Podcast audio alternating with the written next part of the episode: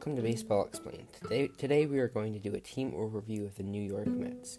They are one team that, ha- that has been trying to compete for multiple years, but hasn't had any success since 2015 when they went to the World Series and lost it to the Royals. The Mets are a good team that might be able to get to the postseason in, 20, in 2021.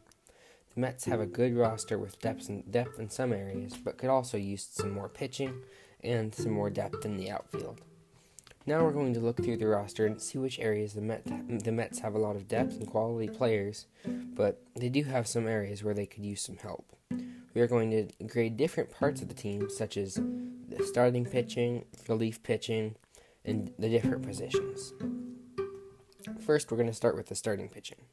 For their rotation right now, they have Jacob DeGrom, Carlos Carrasco, Marcus Stroman, Dustin Peterson, and Joey Lucchesi. Carrasco and Lucchesi were both acquired this offseason, and David Peterson came up for the minor leagues last year. Peterson, a former first round pick, came up in 2020 and pitched to a 3.44 ERA, which is very good for a middle to lower um, lower of the rotation starter. Carrasco, a former All Star, overcame leukemia a couple years ago and has had an amazing comeback in the last couple years and pitched very well in 2020. Lucchesi is a consistent back-end starter who pitched well, who pitched well using an unorthodox windup and a very good curveball to pitch well in 2018 and 19. He got injured in 2020 and only pitched a couple innings. But the Mets do have Jacob DeGrom, who is a former middle round draft pick, but has turned into one of the best starters in baseball. He looked like a solid mid rotation starter when he came up, but then won the Rookie of the Year and established himself as a good top of the rotation starter. In 2018, though, he pitched to a 1.7 ERA and easily won the Cy Young Award, which is the award given to the best pitcher in, e- in each league. He also won the Cy Young the next year and was third in Cy Young voting in 2020. He has established himself as argu- arguably the best starter in the game. Marcus Stroman was one of the Blue Jays' top pitchers in the mid 2010s. He wasn't one of the most consistent pitchers, but he pitched very well in some years, such as 2014 and 2019, when he split the year between the Mets and the Blue Jays. He opted out in 2020, but accepted the qualifying offer, which was around 18 million when the Mets extended it to him when he hit free agency this year. They have a very strong rotation, and it's going to get stronger when they get Noah Syndergaard in June or July. If all goes as planned, they will want to have the best rotations in baseball once they get Syndergaard. Noah Syndergaard was traded as part of the R.A. Dickey deal after being a first round pick by the Blue Jays. They do have some depth, but now after Steven Matz was traded, they could use a free agent starter to maybe be their long reliever in case somebody got injured. Then they could step up and be one of the back rotation starters. Grading their starting pitching, i am going to give them a B plus, mainly because they have a strong rotation with Jacob Degrom, but don't have any min- but don't really have any other frontline starters. They're looking at Trevor Bauer and seeing if they could add him as a free agent, but he's going to cost a lot of money, and that will definitely take away some money that they could use to spend on different areas of their team. Carlos Carrasco and Marcus Stroman are both very good starters, but they aren't pitchers that can be below a 2.5 ERA for 162 games like you want from your ace, and sometimes your number two pitcher. Although they had a good starting rotation last year, they didn't have the best bullpen, although if Dellin Betances comes back with a strong season, that would help them a lot. Their expected closer next season in 2021, Edwin Diaz, had a very good rebound season in 2020 after having a very shaky 2019. He closed for the first half of the year, but became one of their middle relievers after he proved that he could lock down the ninth inning for them. They have some. They have signed some very quality relievers this offseason in Trevor May and Aaron Loup. Trevor May was given a lot more money, mainly because he's younger and has more of a proven track record. Aaron Loup is a very good pitcher, though, and is expected to have a good 2020 season. Their main relievers in during 2021 are Edwin Diaz, Dellin Betances, Jeurys Familia, Trevor May, Seth Lugo, Miguel Castro, and Brad Brach, and Arodys Vizcaino. They have a lot. Of, they have got some other relievers, mainly in AAA, but these are the main guys that seem to con- that look to contribute the most in 2021. They have a lot of pitchers that could be that could have very good season next year, but they could also pitch very poorly like Dellin Betances did in 2020. His fastball dropped 4 miles per hour between his first full season last fall season in 2020. This was a major red flag, but the Mets still signed him to a one year, $10 million contract with a $10 million player option. That means that Betances got to choose whether to play for the Mets in 2021 or to become a free agent. He definitely chose to play after having a very bad 2020 season, so now the team hopes that Betances will play well in 2021. Jeurys Familia is also one of the most well paid relievers on the Mets, and after a rough 2019 season, and like Ed, like Edwin Diaz, he had a good rebound season in 2020. Familia was a Mets closer in the mid 2010s and played very well for him. After having a good 2018 season with the Mets and the A's, he was then re signed by the Mets. Seth Lugo had two very good seasons in 2018 and 2019, around when he came up from the minor leagues, before he was moved to the rotation in 2020, and then had a very subpar season. He's expected to rebound in 2021, although he is an older reliever, being, 2000, being 31. Aaron Loup is a very solid reliever and has only and has only had three seasons of an ERA higher than four. That's very good for a reliever, as most relievers are not consistent even if they have been good at times.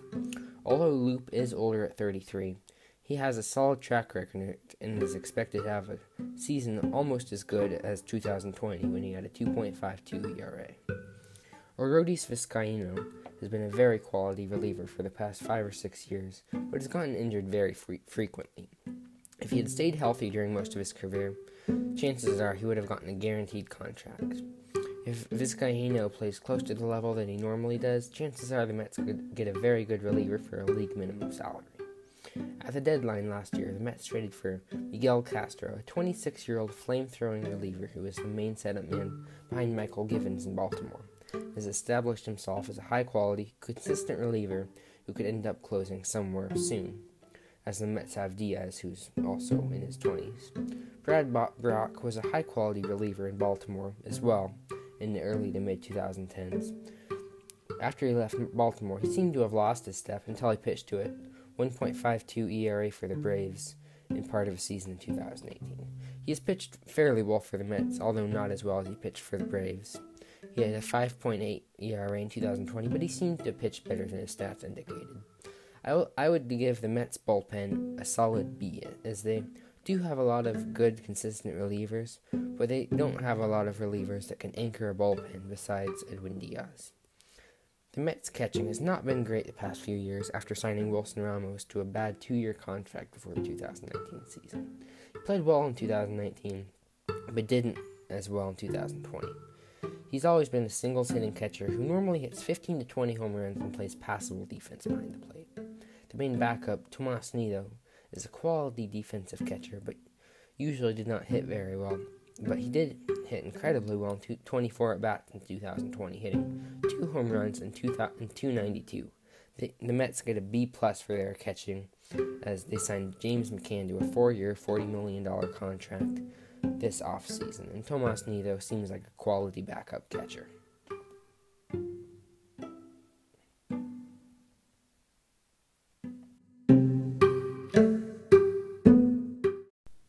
The Mets have two very good first basemen and even more players who could be good first basemen if they were to switch positions. Pete Alonso established himself as one of the game's top sluggers in 2019 and followed it up with a good year, but one that was a slight disappointment as he didn't hit with a good average for most of the year. They also have Dom Smith, who has mo- just moved over to left field, but came up as a first baseman and has just recently switched over to left just so that the Mets could get his bat in the lineup, even though he is not the best defensive outfielder. If the DH is brought to, back to the National League in 2021, Dominic Smith could possibly be their DH for most of the year. For first base, the Mets get an A because they have a lot of options, and most of them are solid and would be good if the starting first baseman for the Mets were to be injured. For second base, the Mets had more options before the offseason started, but now they still have some solid players who could play second base. Robinson Cano got suspended for 162 games pretty early in the offseason. This means that the Mets don't have to pay him the 30 something million dollars that he's owed in 2021, but they do have lot, one less option for second base, as Robinson Cano did hit pretty well last year. They also traded away Amed Rosario and Andres Gimenez to the Cleveland Baseball Club as they've changed their name in the past year. So after starting the offseason with a lot of options for the middle infield, maybe even more options than they have spots for, they don't really have that many options anymore.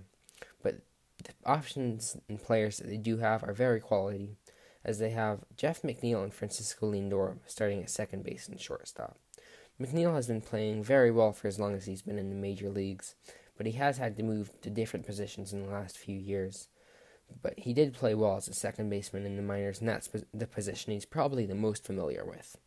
For second base, I give the Mets a B plus because they have good players, even if they don't have a ton of depth. Francisco Lindor was traded away from Cleveland so that he could be the Mets starting shortstop in 2021. And although he didn't have a great year in 2020, he has played very well in every full season he's played. Lindor is under contract for 2021, but will be a free agent after the season. The, the Mets have shown interest in giving him a contract, mainly because he's been one of the best hitting shortstops in the major leagues, and has shown that he's good enough with the glove to stay at that position for a long part of his career. As a backup for the middle infield positions, the Mets have Luis Guillorme, who is a very good defensive infielder but not a very good hitter. Guillorme is at very well, fairly well in the minor leagues, but and can maybe play second base or shortstop in the case of an injury for most of the season. For shortstop, the Mets get a grade of A, mainly because Lindor is such a high quality player, and Jeff McNeil could also play shortstop if needed. They, the Mets also have Jose Peraza, who they signed to a minor league contract, who had some experience playing shortstop and second base in Cincinnati, where he's probably played the best out of his career. J.D. Davis is starting at third, but they have been said to have been looking at Kris Bryant, as the Cubs have shown that they're willing to trade him. Davis, J.D. Davis was acquired from the Astros for a couple minor leaguers and has played quite well since, after getting blocked from playing time by Alex Bregman. The Mets also have Jose Peraza, as mentioned, who was signed to a minor league contract, along with Mallex Smith and Arodys Vizcaino. Arodys Vizcaino. The Mets don't really have any other options besides Peraza and Guillorme, but they could sign some other infielders to minor league contracts, so they, they have more depth options to choose from when the season starts. For, for third base, the Mets get a B minus, mainly because they don't have a lot of options, and J.D. Davis is a quality player, but, but one that isn't going to be a top player on a team. The main left fielder that the Mets have is Dominic Smith, who used to be a first baseman, but couldn't start because of Alonso and has found a home in um, left field since. The Mets also have other options in the outfield, like Jose Martinez, Mallex Smith, and Guillermo Heredia. Jose, Ramir- Jose Martinez is the only one of those options who seems to have played some left field in his career. Heredia and Smith are both good outfielders, but players that played more center field in their career than the corner outfield positions. For left field, I'd give the Mets B minus, as they don't have many players who can play very well in left if Dom Smith were to get injured. They don't have a lot of options that can hit well and also play good defense, as Dominic Smith has showed that he's a way better first baseman than left fielder.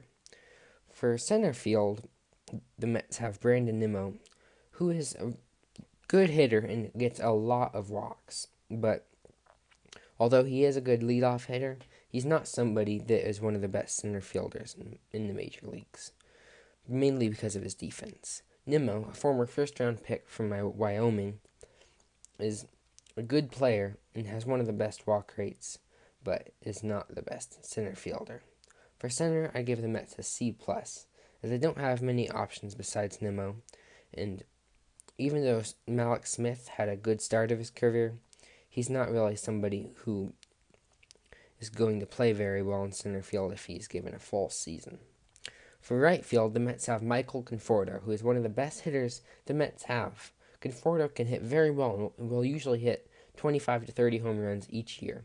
Conforto didn't really hit that much home runs last year for the shortened season, hitting nine and around 200 at bats, but he did hit 320, which is one of the highest averages among the Mets. For right field, I'd give the Mets a grade of A because Michael Conforto is a very good all around player, and even though he's not somebody who could play center field on a team, he's a quality defensive right fielder, and the Mets have a lot of options that can also play right field. That's about it, but for the overall grade for the Mets, I'd give them a B plus, mainly because they have a good pitching staff, some good hitters, and they do also have some money to spend on other free agents if they see any positions where they need to fill any other players. Thank you for listening, and hopefully you can join us next time on Baseball Explained.